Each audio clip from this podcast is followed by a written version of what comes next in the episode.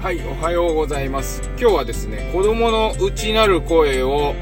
えー引き出してということで考えていきたいと思います。あのーよくね、多様性多様性って最近よく耳にするじゃないですか。多様性ってなんだろうなと思ってずっと悶々としてたんですよね。で、そしたら、いやずっとずっと考えていくと、あ、そうか。自分のことを認めることなんだ。そこから多様性が生まれるんだっていうことにね気づきました。これはあのいつもね、えー学ばせていただいている茂木健一郎さんの、えーいろんなコンテンツとかあと、まあ、いろんな人の、えーなんつうんだろう動画とか、えー記事とか読んでもね、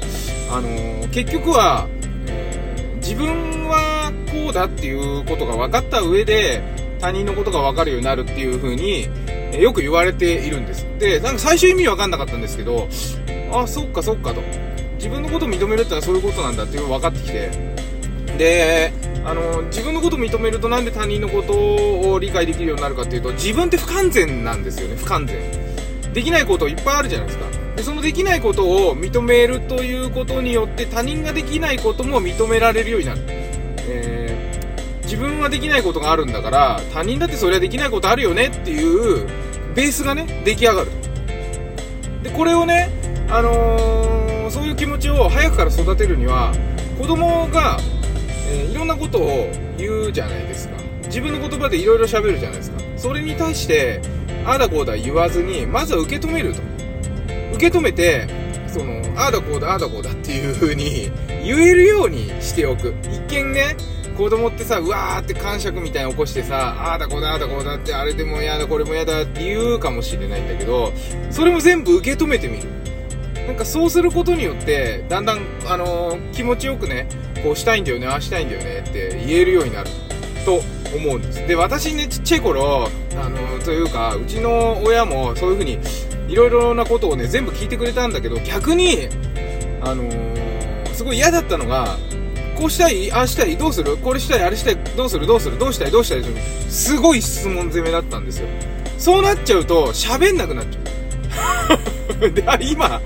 あのこんなペラペラ喋ってるけど今でもあの親の前だと喋りません。喋れないんですよ。なんかね喋れないの。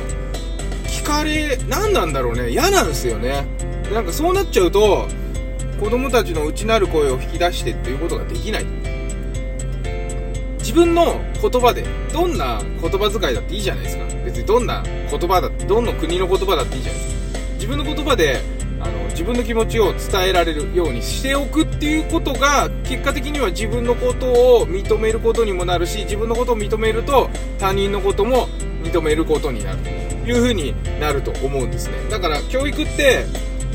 最近ほら保育園は幼稚園は結構先進的な感じでねもうほら何もしない子供たちでずっと遊んでなさいみたいなその代わりやりたいことは自分で言ってやるんだよみたいなあの教育方針の、えー保育園とか幼稚園も増えてきてすごくいいなって思う反面学校は変わってないですよね義務教育。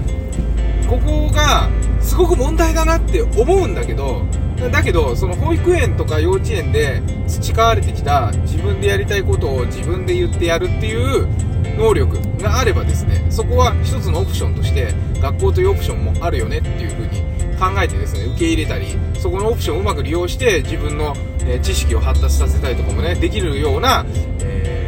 能力もつくと思いますのでですね小学校に行くために幼稚園に行くと。中学校に行くために小学校に行くとか高校に行くために中学校行くとか大学行くために高校行くとかね。なんかそういう階段を上るため一つ先のことばっかりを考えるんじゃなくて今この瞬間その子がその子らしく生きているかっていうことを考えてあげることによって子供たちの内なる声がですね外に出て、えー親も子供もうまくコミュニケーションが取れるしやりたいことも分かるし、えー子がね個人が生きると。いうふうに思うんですけれどもいかがでしょうか？はいということで、えー今日も一日健やかにお過ごしください。バモくん子育てパパのトークトークエッセイでした。バイバイ。